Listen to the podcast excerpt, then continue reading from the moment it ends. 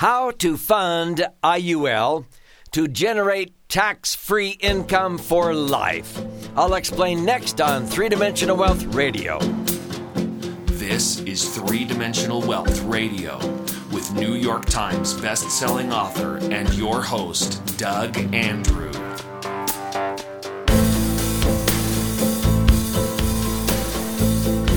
This is Doug Andrew speaking to you, our incredible national audience, from our three dimensional wealth studios nestled at the base of the majestic Rocky Mountains.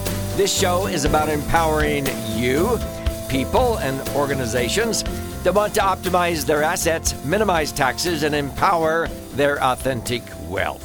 Well, folks, um, you are probably aware, if you've listened to this show very much, that I have an educational YouTube channel. It's free when you subscribe, and I post um, a new educational video almost on a daily basis. And so recently, uh, I had the question. Uh, how does an IUL, and if you don't know what that means, that's an indexed universal life insurance contract, uh, generate tax free income for life? Well, uh, you must make sure that you adhere to tax citations in the Internal Revenue Code. And these are acronyms uh, that actually stand for a long uh, a tax citation, actually, three that were passed back in the 1980s, but they still apply to today. In 1982, uh, Congress passed under the Tax Equity Fiscal Responsibility Act. Uh, it spells the acronym TEFRA. And then two years later, they redefined it under the Deficit Reduction Act, which spells the acronym DEFRA. Uh, TEFRA and DEFRA are sort of like a corridor that dictates the minimum amount of insurance death benefit that must be attached to uh, an account like uh, an indexed universal life insurance contract, which is my favorite vehicle to accumulate money tax free and then be able to turn on tax free income. In other words, you're using it for living benefits, primarily, not just for the death benefit. This was the brainchild of E.F. Hutton uh, back in 1980 when they realized that by having their clients' money out in a volatile stock market in a portfolio of mutual funds, trying to earn an average of, let's say, 12%, which most people do not average 12%. Dalbar, who studies investor behavior, says if you bought and held uh, your stocks and bonds and mutual funds and didn't panic when the market uh, starts to take a nosedive of 25 or 30 percent, uh, you should average around 9.14 percent uh, gross. If it's a tax deferred IRA or 401k, that means you're going to net 6% after uh, taxes in a uh, 33% combined federal and state income tax bracket. So you'll probably average 9 and net 6 meaning a million dollar nest egg, uh, if you pull out 9% a year because you don't want to deplete principal, if you're earning 9%, that would be 90,000, but you're going to have to shell out about 30,000 in taxes and you're only going to net about 60,000 to buy gas and groceries. That's what they mean. But Dalbar said the ugly truth is that most retirees with money in the market and yet to be taxed IRAs or 401ks uh, they are not experiencing 9.14% average rates of return. They're only really earning an average of 3.49. And why is that? Because most retirees, uh, they cannot afford to see their retirement nest eggs dwindle down in value 25, 30, 35% when the market takes those nosedives like that, which happens sometimes every, you know, 5, 7, 10, 12 years. And I think we're on the verge of that again. It happened in 2001 to 2003. It happened in 2008. And it took four to five years for people to make back what they lost. And so people can't afford to do that in retirement. They need to have a, a predictable income. And so uh, that's why we strongly recommend that you do not have your money in yet to be taxed IRAs or 401ks invested in the market because uh, you know the average return is only three and a half percent. This is what precipitated the four percent rule in the financial services industry, uh, because people are only really averaging three and a half percent. The broker dealers only want the advisors to illustrate four percent payouts. That means if you accumulated a million bucks in a nest egg, they only want you to withdraw forty thousand a year. Uh, that's pretty pathetic to me. In fact, it's unacceptable. But uh, if you take out more than 4%, uh, you have to sign a waiver that you will not sue them for outliving your money. And so that's called the 4% rule. But hello, you pull out 40,000 out of a million dollar nest egg, it's taxable. Uh, even in a 25% tax bracket, you're going to pay 10,000 of that 40,000 in tax and only net 30,000 to buy gas and groceries. Does that make sense? That's why it's unacceptable to me. Uh, I don't accumulate a million dollar nest egg to have a measly uh, 3% net to live on, uh, 30000 a year.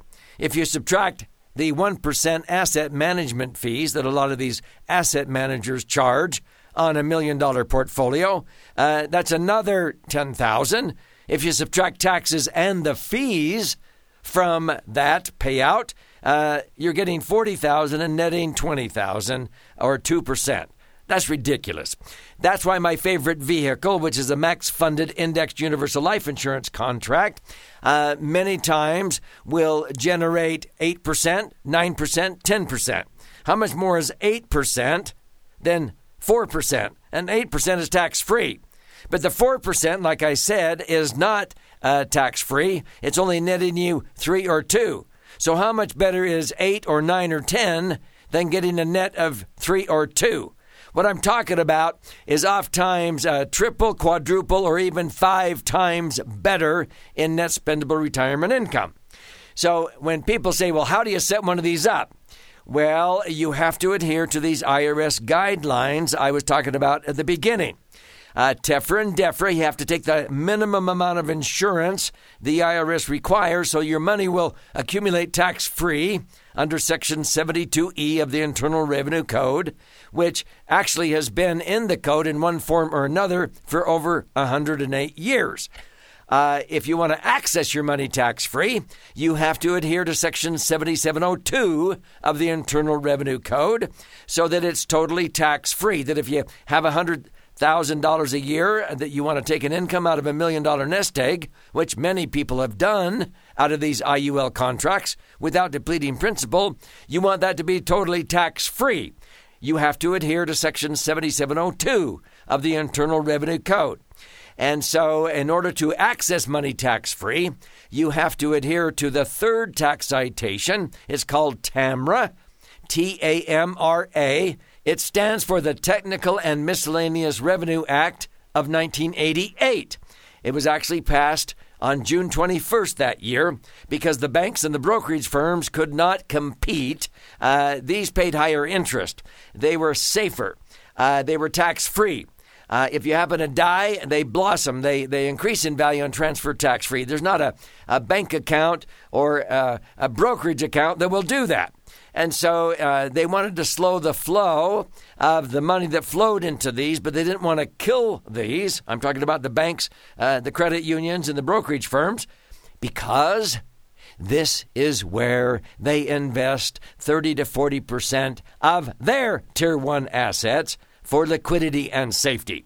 So they didn't want to kill where they put some of your money. You put money in a bank, they pay you 1%, they turn it around and make 5%, piece of cake, uh, tax free in uh, an insurance contract. They're making five times what they're paying you. Every million they borrow of OPM, other people's money, they pay 10000 a year. They turn it around and make 50000 so, what I'm telling people is to bypass the middleman with your money and put it directly into uh, the multi trillion dollar legal reserve insurance industry.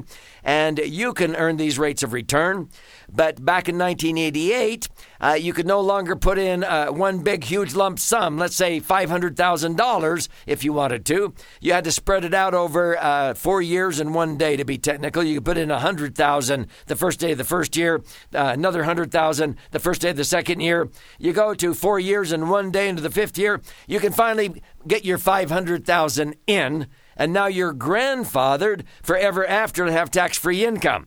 This is like a five story uh, apartment complex or a five story building. If you were to build a five story building and uh, the IRS said, hey, uh, if you just rent out or fill up the first floor the first year, and then the second year, first day, you can you can fill up the second floor, and then third year, the third floor, and fourth year, and then the first day of the fifth year, you can rent out the entire building, and all of your rental income forever after on that building will be tax free.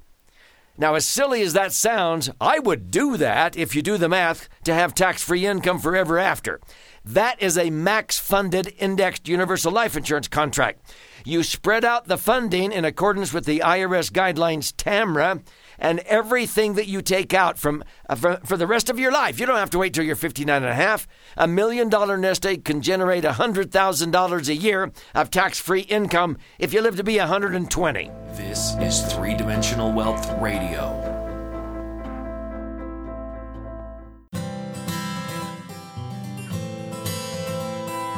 This is Three Dimensional Wealth Radio. Put your money safely tucked in a house of bricks. Welcome back. This is Doug Andrew, Three Dimensional Wealth Radio. If you're just joining us, in the previous segment, uh, I was talking about uh, how to uh, make sure that you can accumulate money tax free, not tax deferred, and then be able to uh, generate tax free income for the rest of your life even if you live to be 120 years old. So uh, let's continue with this discussion. And I'm going to talk in this segment about how to protect your money from market downturns. Now, uh, if you heard me, I said put your money safely tucked in a house of bricks. If your mind went to the story of the three little pigs, way to go. If you remember in that story, uh, there were two uh, foolish pigs one built uh, their house out of a house of straw. The other built theirs out of a house of sticks. And the smart one, the wise one, built uh, his house out of bricks. So, what am I talking about here? Money has to have a home. Okay, you have to have a repository, a place uh, to uh, park or put your serious cash. Uh, and I prefer to safely tuck it in a house of bricks not a house of straw or sticks. Well, what's the house of straw? I would equate the stock market, uh, mutual funds, money in a volatile market as a house of uh, straw. And so, uh, why? Because the big bad wolf, who's the big bad wolf? Most people immediately say, the IRS. Uh, well, it could be. But uh, the big bad wolf are the various things that happen out there out of our control. It could be pandemics, it could be earthquakes, uh, natural disasters, it could be uh, unrest, riots that uh, sort of have a domino effect that all of a sudden affect the stock market and the market uh, starts to tank and people panic. There's all kinds of things that trigger the stock market uh, taking a nosedive. And sometimes it's temporary, and sometimes it's for several years. And this is uh, where we go into sometimes a spiral, a recession, where the market starts to go down uh, 20, 30, 40%. So these would be periods uh, like March of 2020 uh, due to the COVID 19 pandemic, uh, the market lost 30% in, in, in, that one single month. Now, when there's anxiety, there's opportunity. And we had many, many uh, clients who were able to capitalize on that and actually lock uh, in or link to a one year point to point with no cap, is what it's called, which is not a strategy we use very often, except right after the market takes a huge nosedive. Why? Because the chance that the market would be up exactly one year later was highly likely. And it was. It was up 66.33%. And the reason why we normally don't choose that strategy for people is because uh, they subtract 5% off of whatever uh, the, the uh, return or the upside was. Uh, but you take 5% off of 66.33, you're still netting 61.33% tax free. We had many clients who actually um, got 61.33% tax free returns from March of 2020 uh, to March of 2021. We had a client in, in the greater San Francisco Bay Area that in March of 2020, his account balance on a portion of his money was 852000 uh, by March of 2021, that was worth a million three hundred eighty-seven thousand. He made uh, over five hundred thousand dollars tax free. The neat thing about it is, if the next year the market were to crash 30 or 40 percent, uh, he would have not lost one dime of the half a million he made the year before. That's another strategy called lock in and reset. Let's get back to um, the house of bricks versus the house of straw. See, from 2001 to 2003, after the 9 11 terrorist attacks, uh, people lost over a three year period uh, about 40%. If they had a million dollar nest egg at the turn of the century, uh, the year 2000, they saw that million dollar nest egg dwindle down to 600,000 over a three year period. That's what I'm talking about.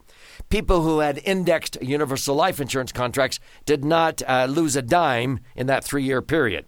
Uh, most of them, uh, they didn't make anything in 2001, but they didn't lose. But in 2002 and 2003, because we rebalanced their portfolio in the IUL, they actually got credited 5% tax free each of those two years. Uh, when did it go down again? In 2008. The market dropped 40% in one single year. Uh, our clients did not lose a dime in 2008. Most of them were cheering because uh, they weren't losing.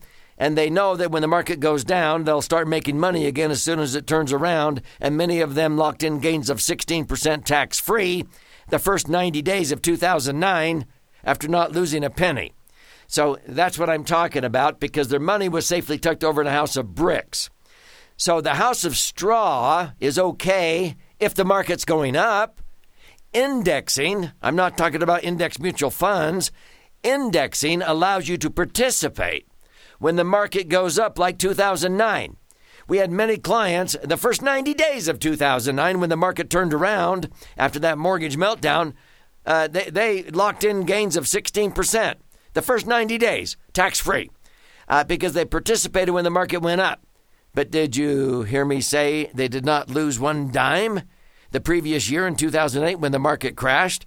Because their money was not invested in the market. It was safely tucked over in a house of bricks in the IUL, in an insurance company, if they had a million dollars in their IUL, which many people have that much and more, that million dollars stayed safe in the insurance company, earning the general account portfolio rate of, let's say, 5% then. If you link to an index, you're just relinquishing the interest on that million. The million has to stay safe in the insurance company in case the market loses like it did. So uh, if the market goes up, the insurance company takes the 50,000 of interest and they buy upside options in let's say the S&P 500. So if it goes up like it did in 2009, uh, they wherewith, they have the wherewithal to uh, credit you up to a cap. The cap that year was 16%. So people on a million got credited 160,000 uh, in a year uh, that was shortly after the crash. But during 2008, if they had linked to an index, those options would have expired worthless, but they still had their million because their million was safely tucked in the house of bricks. Does that make sense? So I keep my serious cash uh, safely tucked in a house of bricks, and uh, when the stock market, the house of straw, goes up, I get to participate like 2009. 2017, we had many clients who got credited 25%. So their million was worth a million two hundred and fifty thousand at the end of 2017. But if the market would have crashed uh, that year, they, they would have still had their million. They wouldn't have made anything, but they wouldn't have lost. Uh, so what's the house of sticks? Well, I equate that to real estate. Real estate is, is a moderate uh, risk it still goes up and down, maybe not as volatile as the stock market. The stock market can take uh, horrible swings, like uh, because of COVID 19, uh, the stock market can take a nosedive of 30% in one single month. Now, we do see real estate values that will drop sometimes 30 or 40%, uh, like it did uh, in 2007 to 2008. Uh, but it normally takes several months or a year or two. And so that's why I put it in the house of sticks. Regardless, uh, I own real estate, so I get to benefit when real estate goes up. But I don't lose when real estate values go down. Why? Because I keep all of my uh, liquid cash safely tucked in a house of bricks in max funded indexed universal life. I take all my positive cash flow from my rental income and I put it in into the house of bricks. I keep my money in the house of bricks and I finance, uh, you know, 80% loan to value because I can borrow money at 4.5% tax deductible in a 33% bracket, that's a net cost of three. And my house of bricks is earning nine. How much more is nine than three? it's three times, it's 300% more. If that went over your head, hey, you need to come and learn how to be able to park your serious cash in a house of bricks and still participate when the house of sticks and the house of straw, the real estate market and the stock market goes up, but not lose when it goes down. This is Three Dimensional Wealth Radio